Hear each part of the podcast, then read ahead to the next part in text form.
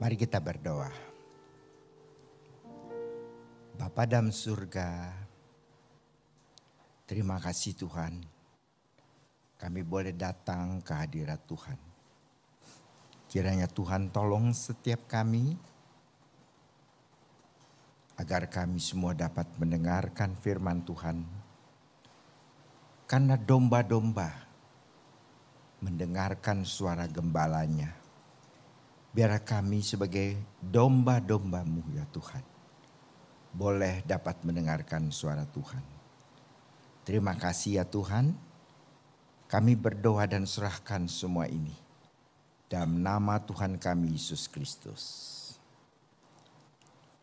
Amin. Mari Bapak Ibu sekalian kita membaca daripada satu bagian firman Tuhan. Kita akan melihat dari Mazmur pasal 63 kita akan membaca ayat pertama sampai dengan ayat yang ke-9. Mazmur 63 ayat pertama sampai dengan ayat yang ke-9. Demikian firman Tuhan.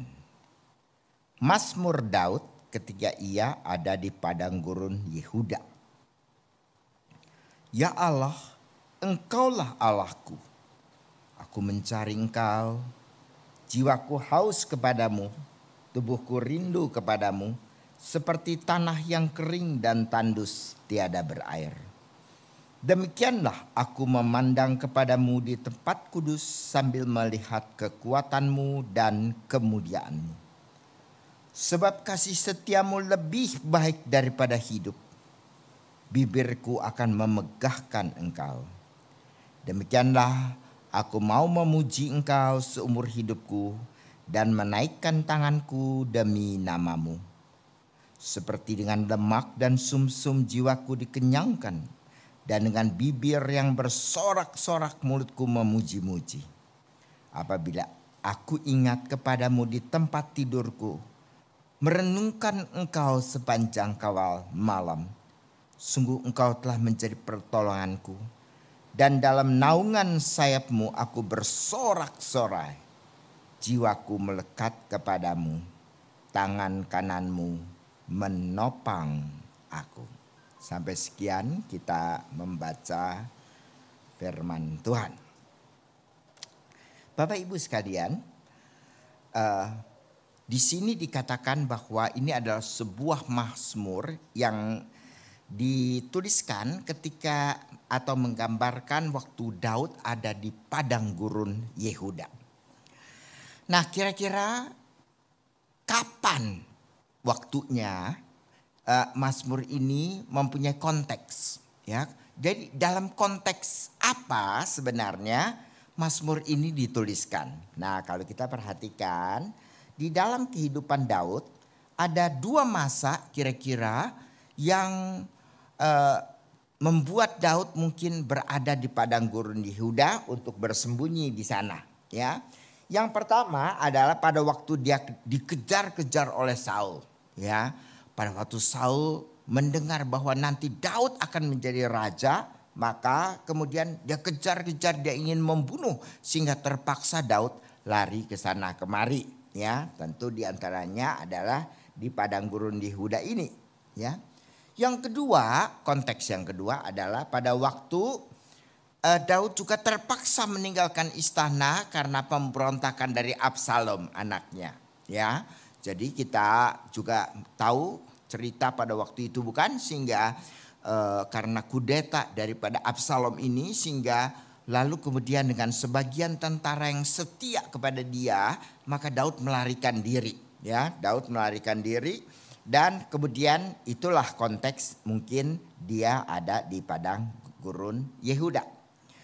Yang mana kira-kiranya yang di antara kedua alternatif pilihan ini? Nah kalau kita perhatikan eh, Daud itu mungkin berada di padang gurun Yehuda pada masa yang kedua ya. Sebab di dalam ayat 12 di sana disebutkan mengenai raja ya. Jadi karena disebutkan raja, maka tentu mungkin bahwa Daud pada waktu itu sudah menjadi raja. karena dia sudah menjadi raja, maka lebih tepat konteks uh, yang kedua daripada yang pertama. Karena pada waktu pertama dia belum menjadi raja, masih dikejar-kejar oleh Raja Saul dan dia belum menjadi raja ya sehingga kita dapat membayangkan Mazmur ini adalah sebuah kejadian di mana konteksnya itu Daud harus melarikan diri dari Absalom. Dia meninggalkan Yerusalem, dia pergi, dia melarikan diri dan sampai di antaranya itu adalah di padang gurun Yehuda. Nah, di padang gurun Yehuda ini apakah yang Daud serukan? Ya, Apakah dia merasa kehilangan, wah saya biasa di istana, wah begitu megah, sekarang saya mesti tinggal di kemah misalnya kan? Ya, apakah seperti demikian? Nah, tidak ada sebutan dalam Mazmur ini seperti demikian, ya. Apa Daud itu rindu misalnya ya akan misalnya hartanya atau kehidupan di istana? Tidak ada, dia merasa kehilangan bahwa Wah kalau di istana nih makanan enak-enak kali. Dengan pelayanan yang luar biasa. Sekarang saya di pelarian ini. Wah segalanya bersifat sederhana. Saya harus menjalani semuanya ini. Tidak, tidak ada keluhan daripada Daud mengenai hal itu. Ya, Apakah dia kehilangan gundik-gundiknya? Misalnya kita membaca bahwa Daud mempunyai gundik yang banyak. Ya, Apakah dia kehilangan? Waduh, saya tidak bisa membawa gundik-gundik saya sebab mungkin wah, para gundik ini jalannya perlahan nggak bisa untuk melarikan diri. Jadi mereka ditinggal di istana. Jadi Daud dengan uh, para uh, tentaranya yang setia lalu kemudian melarikan diri begitu supaya cepat sehingga tidak usah membawa wanita. Nah, apakah dia merasa kehilangan gundiknya? Tidak, tidak ada. Daud merindukan gundik-gundiknya, ya. Tapi apa sih ekspresi daripada Daud pada waktu dia di padang gurun Yehuda? Nah, pada waktu kita membaca ekspresi daripada Daud, maka kita bisa melihat mengapa Daud disebut di, uh, dikatakan bahwa Daud adalah a man after God's own heart. Daud adalah orang yang berkenan pada Tuhan. A man after God's own heart. Nah, kalau kita perhatikan maka kemudian ternyata Daud itu mengemukakan kekurangan uh, dia, kesedihan dia di dalam padang gurun itu justru adalah pada waktu dia berada di padang gurun Yehuda ini karena apa? Karena justru dia merasa kehilangan daripada Tuhan. Kalau kita membaca ayat yang kedua, Ya Allah, engkaulah Allahku. Aku mencari engkau, jiwaku haus kepadamu. Tubuhku rindu kepadamu. Seperti tanah yang kering dan tandus, tiada berair.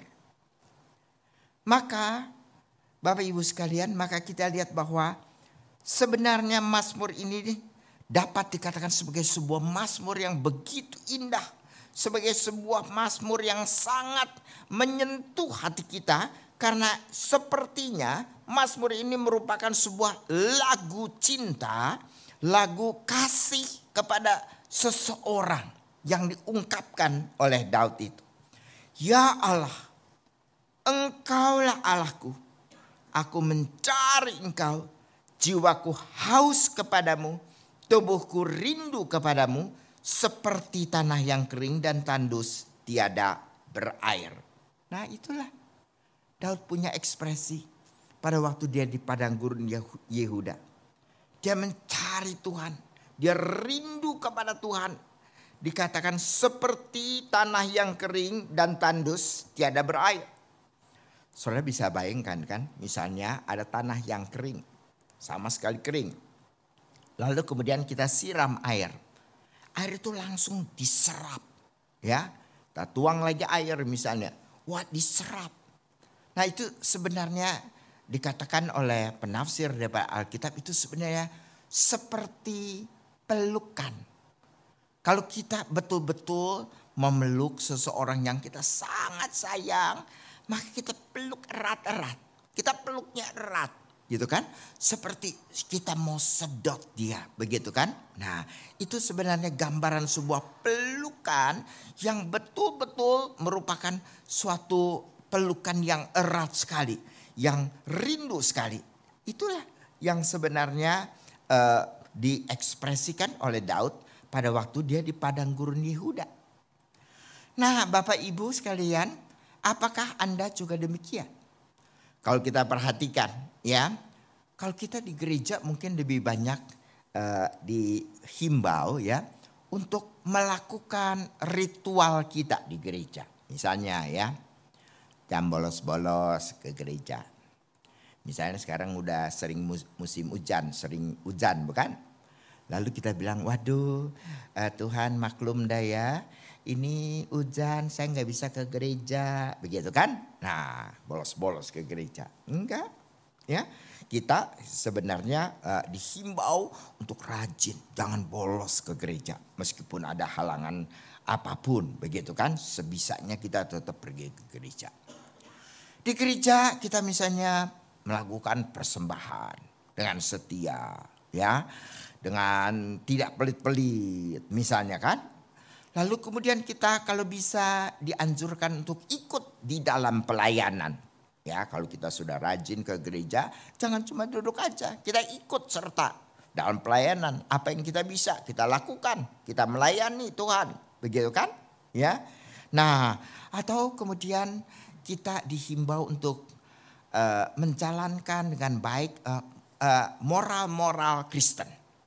Kita harus hidup jujur, ya kita mem membaca dalam berita breaking news hari ini itu menteri sosial kita kena ketangkep ya karena bansos. Sebelumnya menteri maritim ya KKP itu kelautan dan kemaritiman itu kena tangkap. Wah, kita dihimbau sebagai orang Kristen kita harus jujur ya, tidak korupsi misalnya kan dan himbau untuk Sabar, kita belajar sabar. Ya, kita dihimbau untuk setia misalnya. Kita dihimbau untuk uh, apa namanya? Uh, tidak cepat marah misalnya, ya. Tidak membenci orang misalnya dan sebagainya dan sebagainya. Jadi kita sering sekali mendapat himbauan moral Kristen, kewajiban Kristiani, ya. Tapi Bapak Ibu sekalian, apakah pernah Bapak Ibu tuh dihimbau, bukan dihimbau ini sih, uh, Bapak Ibu sekalian harus mempunyai ekspresi daripada diri sendiri, daripada diri sendiri untuk betul-betul merasakan apa yang Daud rasakan di dalam uh, Mazmur ini. Aku merindukan engkau. Aku haus kepadamu. Seperti tanah yang kering dan tandus tiada berair. Pernah nggak? Seumur hidup Bapak Ibu merasakan bahwa saya begitu rindu kepada Tuhan. Sebab saya ini begitu kepengen merasakan kembali hadir daripada Tuhan. Pernah nggak? Saya waktu itu di Amerika. Uh, sudah satu tahun lebih sih barangkali ya. Lalu kemudian eh ada teman yang ada jemaat yang uh, mengatakan kepada saya ya kami waktu itu belum uh, saya lupa lah apa WA apa email WA sih kali ya ya. Waktu itu tidak zaman WA ya zaman masih zaman BB kan BlackBerry kan? Nah jadi ya kirim ke saya. Dia tanya Pak Bapak mau pulang nggak nih ke Indonesia? Gitu kan mengunjungi Indonesia maksudnya balik saya di Amerika kan pada waktu itu. Lalu saya bilang, enggak, kenapa nggak mau pak? Gitu kan. Lalu saya bilang, mau sih mau, tapi nggak punya duit buat pulang, bolak balik berapa? 1.500. Uh, jadi saya mana bisa bayar segitu. Hidup saya sebulan mungkin segitu 1.500. Lalu saya sekarang disuruh uh, apa namanya bayar ke Indonesia mana bisa ya saya selalu kebetulan uh, waktu itu sekolah selalu usaha usaha sendiri ya. Tidak ada beasiswa, tidak ada tunjangan apa dan sebagainya ya. Saya pergi sendiri. Lalu kemudian uh, dia tanya kepada saya, oh begitu, tapi bapak mau kan pulang? Ya kalau aku punya tiket sih tentu, wah mau dong pulang begitu ya. Lalu dia bilang gini, kebetulan anak saya mau menikah. Dia itu bertumbuh karena Pak Hendra katanya. Jadi waktu dia menikah dia kepengen sekali Pak Hendra tuh ada. Boleh nggak Pak Hendra eh, apa namanya menghadiri pernikahannya pulang ke Indonesia? Wah aku bilang aku mau aja dong begitu ya. Udah lama nih ya tidak pulang ke Indonesia ya. Kalau disediain tiket dia mau aja begitu kan? Ya aku untuk pulang begitu ya. Nah oke. Okay. kami berjanji itu dia sudah jauh-jauh hari ya setengah tahun sebelumnya ya. Maka uh, saya menghadapi semester itu karena saya mau pulang ke Indo ya. Maka sengaja saya ambil pelajar uh, dua pelajaran misalnya. Pelajaran-pelajaran itu semua saya ambil cuma audit ya nggak nggak usah ambil kredit ya. Jadi saya cuma datang sebagai pendengar doang, begitu kan? Supaya kalau nanti saya dua minggu di di Indonesia, wah nanti saya kan ketinggalan banyak, begitu ya tugas-tugas ketinggalan banyak, wah setengah mati saya. Jadi saya waktu itu sengaja ambil audit aja dalam semester yang ke depan, begitu ya. Lalu waktu mau pulang ke Indonesia, saya pikir apa ya? Bapak Ibu kalau di luar negeri apa yang dipikirkan kalau mau pulang? Nggak pikir-pikir kali ya. Waktu itu saya pikir pertama, wah saya mau makan. Wah cari soto. Wah kalau di Amerika susah cari soto ya. Wah cari uh, gado-gado sih sebenarnya ada tapi pakai uh, apa namanya peanut butter ya pakai pindakas itu ya kan? Wah jadi itu kurang enak tapi wah gado-gado ulek nih enak amat gitu ya. Wah saya cari sate kambing ya. Wah nggak ada sate kambing sono. Uh, tongseng apa segala nggak ada tuh. Wah saya udah pikirkan makanan-makanan yang saya rindukan di sono begitu ya. Yang kedua apa yang saya kepengen? Wah saya tidak berkeluarga tapi saya punya anak didik Wah banyak anak didik sana sini sana sini. Jadi saya kangen sekali sama mereka. Jadi saya pikir kalau saya datang nanti susah dong ya satu-satu. Wah saya bikin aja acara apa begitu. Lalu kemudian undang mereka datang ya. Dan waktu ketemu sama mereka, wah nanti saya pelukin anak saya satu persatu. Ya, karena saya rindu, saya kangen, saya sayang pada mereka. Waduh, saya pengen peluk begitu. Lalu saya membaca Mazmur ini. Aku mencari engkau, jiwaku haus kepadamu, tubuhku rindu kepadamu. Lalu Tuhan tanya sama saya, apakah saya kangen sama Tuhan seperti saya kangen sama anak didik saya? Kapan selama engkau menjadi hamba Tuhan, kita tuh bisa kangen, bisa rindu kepada Tuhan. Gak ada loh. Saya hamba Tuhan. Saya hamba Tuhan. Saya tanya. Tuhan tanya kepada saya. Kapan kamu rindukan aku? Oh anak didik. Kita kepengen ketemu. Kita kepengen makan bersama. Saya pengen peluk mereka. Saya sayang pada mereka. Tapi sama Tuhan ada nggak gitu? Pernah nggak kita gitu? Wah sama Tuhan tuh kita rindu banget. Kita haus pada Tuhan. Kita kepengen sama Tuhan. Pernah nggak? Memalukan kan kita orang Kristen. Tetapi kemudian kita tidak pernah merindukan Tuhan Itulah sebabnya orang-orang Kristen kalau disuruh ke surga nggak mau. Kenapa? Karena wah saya mau hidup di dunia. Saya lebih senang di dunia. Di, kalau ke, ke surga itu ngapain? Ketemu Tuhan. Kita nggak mau ketemu Tuhan. Kenapa? Karena kita tidak rindu pada dia. karena kita tidak kepengen bersama dengan dia. Enggak. Jadi kita mengerti Tuhan menyertai kita. Kita akan segera merayakan hari Natal bukan? Allah Immanuel.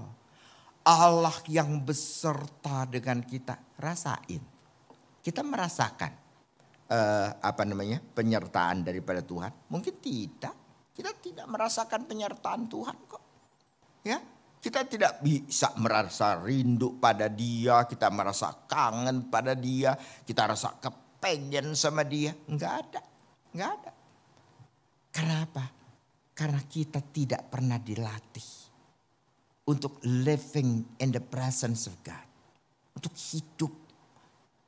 Bukan, nah kalau kita lihat misalnya Orang pergi ke gereja, bawa Alkitab, ikut persekutuan doa, ikut berdoa, rajin baca Alkitab, eh, ikut pelayanan, rajin melayani Tuhan, eh, rajin persembahan. Saya mau tanya, Bapak Ibu eh, berani nggak bilang orang itu rohaninya bagaimana? Pasti dong kita bilang, wah ini teladan. Baca Alkitab tiap hari. Doa selalu ikut. Yang lain mau tidur, ya, dia ikut persekutuan doa misalnya, ya. Lalu kemudian dia rajin kebaktian, rajin bukan main melayani. Wah, luar biasa. Ini orang kerohaniannya bagus. Apa betul?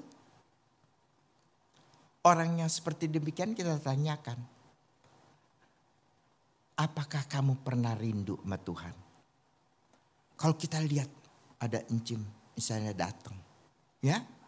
Tapi dia menikmati hadirat Tuhan di gereja misalnya. Ya. Dia wah merasakan waktu pujian, pada waktu berdoa, pada waktu wah kebaktian dia merasakan wah di hadapan Tuhan, di hadirat Tuhan, itu dia merasakan indah. Mana lebih rohani? Kita tidak pernah bilang encim lebih rohani loh. Ya, padahal kalau menurut saya kerohanian bukan semata-mata ya. Saya tidak bilang bahwa oh kalau gitu jangan baca Alkitab, jangan doa, jangan apa, jangan dibalik ya. Ingat pemikiran selalu daripada omongan saya jangan pernah dibalik ya. Tapi Menurut pendapat saya, siapa orang rohani? Orang rohani adalah orang yang bisa merasa kangen pada Tuhan, merasa rindu pada Tuhan, merasa pengen di hadirat Tuhan. Itu dia mengalami Tuhan kok. Dia rindukan Tuhan. Kalau kita rindukan apanya? Ya, rindukan keramaiannya, kali rindukan apanya, rindukan Tuhan yang enggak. Tuhan yang enggak. Ya, Bapak Ibu kalau doa di rumah setiap hari, apakah rasakan itu sebagai kewajiban? Apakah sebagai suatu kerinduan? Aduh aku udah lama ya. Saya pernah di uh, uh, waktu pelayanan di gereja ada ibu-ibu datang. Pak, anak saya sekarang udah bandel. Anak laki, anak perempuan anak laki. Ya. Uh, anak anak laki saya sekarang mah, aduh, udah nakal dah, udah bandel dah, begitu kan? Wah, emang kenapa bu? Begitu kan? Ya, iya. Dulu waktu kecil dia mah, wah dengar kata, Wah kalau udah gede sekarang selalu ngelawan ngelawan ada orang tua. Wah kenapa anak saya bisa berubah ya? Udah gitu. Aku bilang sama itu ibu ibu mesti mengucap syukur. Loh, mengucap syukur kenapa? Memang sih harus mengucap syukur dalam segala keadaan. Tapi ini anak saya melawan lalu saya mengucap syukur. Bagaimana? Begitu kan? Ibu harus mengucap syukur anak lawan ibu. Anak nggak dengar perkataan ibu. Loh ini pendeta apa ini? Ngajarin atau terima anak kita bersyukur kalau anak nggak dengerin kata orang tua. Lalu saya bilang, ibu, kalau anak kita ngelawan kita, puji Tuhan. Loh puji Tuhan bagaimana? Puji Tuhan. Karena apa? Karena anak ibu normal. Normal. Justru dia sekarang dalam usia seperti gini berani mulai melawan daripada orang tua itu adalah bagian daripada uh, dirinya yang mencari identitas sendiri ya sebagai uh, apa namanya pertumbuhan normal daripada psikologi perkembangannya dia development psikologinya dia kalau dia berubah untuk misalnya tidak menurut itu adalah usaha dia untuk menjadi mandiri. Jadi kita mesti mengucap syukur. Jadi kita mesti mengucap syukur. Oh begitu, dia begitu ya. Emang kenapa bu? Emang dia lawan ibu uh, uh, uh, bagaimana? Iya begini ya. Dia kan udah punya pacar nih. Ya. Lalu kemudian uh, misalnya kalau hari Sabtu nih, dia pergi ke rumah pacarnya, ya uh, apa jam 7 misalnya ya. Habis itu wah pulang jam 12 apa. Ibu, anak ibu kan udah dewasa. Sudah mulai beranjak dewasa. Jadi kan tadi puji Tuhan dia melawan-melawan kan. Sebab kenapa? Sebab dia berusaha untuk mandiri. Kita terima kasih dong. Kita seneng dong. Coba anak ibu. Uh, misalnya namanya Kevin ya. Maaf kalau ada yang namanya sama. Kevin, mandi. Iya mama. Umur 20, begitu coba. Kevin, makan. Iya mama. Kevin, tidur. Iya mama. Celaka punya anak itu. Hah? Umur 20, saya pernah punya teman di Amerika sana beli susu aja. Uh, kamu namanya Robert misalnya ya. Robert, eh nggak nggak dipanggil Robert, baby. Loh umur 30 dipanggil baby sama mamanya. Uh, baby, kamu punya susu udah habis? Udah mama. Nanti mama kirim ya, nanti mama. Udah umur 30 susu masih dikirimin, biskuit dikirimin, uh, baju dikirimin, celana dikirimin. Seneng apa sedih tuh? Itu kan anak mama, mother's child. Itu perkembangan yang salah. Gitu kan? Lalu kemudian anak ini ngelawan. Pulang jam 12 jam. Aduh kalau pulang ya jangan malam-malam begitu dong. Kata itu ibu. Ibu maunya jam berapa? Ya pulang jam 9, jam 10. Astaga. Ibu waktu ibu pacaran itu kan zaman kuda gigit besi. Begitu kan? Ini dia baru berangkat jam 7, macet. Jalan sampai sana jam 8 lewat barangkali. Lalu udah mesti pulang. Begitu ketemu langsung pulang jam 9. Ada jam malam di rumah. Bagaimana bisa? Begitu. Zaman ibu lain kan dengan zaman anak. Iya tapi pulangnya jangan begitu malam dong. Nah kalau begitu uh, ibu mencoba untuk negosiasi dong sama anak. Dia jam satu ya, ibu jam sembilan. Nah jam sembilan sama jam satu cari jalan tengah. Misalnya jam sebelas deh. Gimana jam sebelas tengah-tengah begitu kan? Nah dia setuju tuh jam sebelas. Berapa minggu lagi dia datang lagi. Ini anak saya benar-benar saya kagak ngerti dah. Kenapa sih bu? Gitu heran komplain melulu. Iya dia pacaran jam, jam 7. Lalu kemudian sesuai dengan perjanjian pulang jam 11. Habis pulang jam 11 nonton TV ke, baca majalah ke, baca koran ke. Eh dia ambil telepon. Ya, teleponnya itu mungkin yang wireless sekali kan, ya. Dia ambil telepon, pergi ke kamar, telepon lagi sampai jam 1 ke pacarnya. Heran, ngomongin apa aja. Kenapa begitu lama bisa tahan begitu lama ngomonginnya begitu. Ngomong ya udah se eh, seperlunya aja. Ini aduh sampai jam satu lagi. Ngomongin apa tuh kata dia. Nah bapak ibu saya, saya bilang sama itu ibu. Itulah yang namanya love. Itu ada yang namanya cinta. itu ada yang namanya kasih. Bapak Ibu kalau doa bosen nggak? Sekarang itu ya wah doa apa segala musik singkat, musik cepat ya. Enggak ada perasaan enjoy. Kita satu jam, satu setengah jam ya Bahkan misalnya gereja-gereja karismatik bisa kebaktian dua jam. Dia menikmati Tuhan. Menikmati Tuhan. Kita mengenggak. Ya, kita memuaskan memuaskan ini. Maka Immanuel kita mengerti secara abstrak. Allah menyertai kita, uh semua tahu. Tapi pengertian kita bahwa Allah menyertai kita itu adalah sesuatu yang hanya bersifat abstrak. Ada nggak Bapak Ibu? Wah kangen. Ada apa? Ada nggak? Kenapa nggak ada? Kenapa nggak ada? Ya.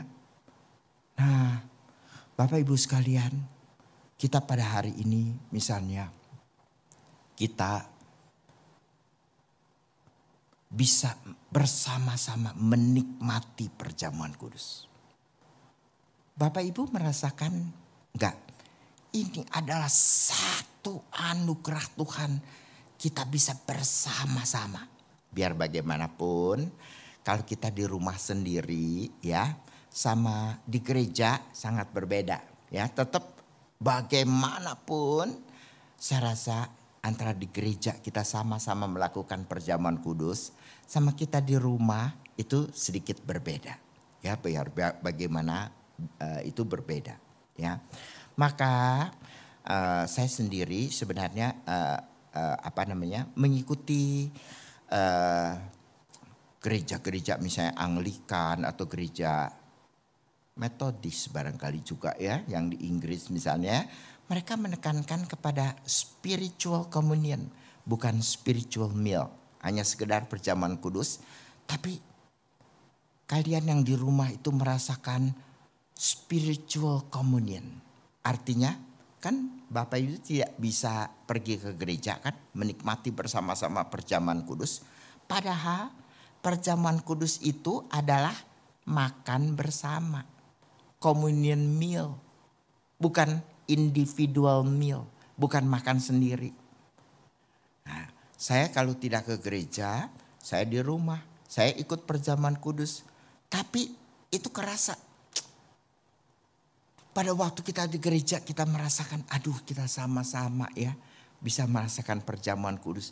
Ini enggak, ya ini enggak. Sebab kita individu. Padahal perjamuan kudus adalah communion meal 1 Korintus 11.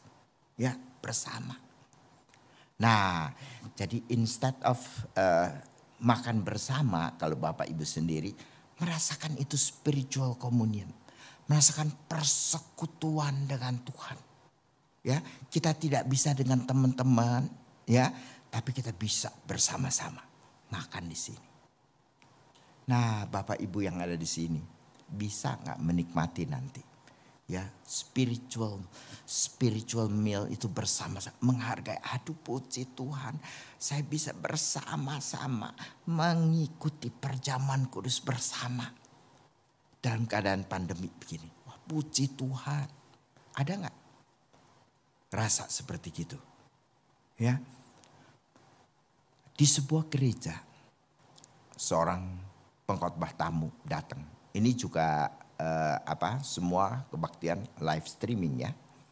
Dia mungkin agak uh, agak jarang berkhotbah sih ya dan kebetulan dia ber, selama 8 bulan itu dia baru berkhotbah di satu buah gereja di mana dia melakukan live streaming. Biasanya dia cuma Zoom kali ya. Dia khotbah gerejanya dia, gerejanya dia mengadakan Zoom atau bagaimana begitu. Pokoknya dia uh, dari rumah. Ini adalah pertama kali selama 8 bulan dia baru pertama kali bisa ikut kebaktian di gereja. Meskipun live streaming. Jadi tetap uh, teman-teman yang ikut itu uh, waktu itu paling uh, sekitar 50-60 orang yang ikut sangat dibatasi. Ya sangat dibatasi.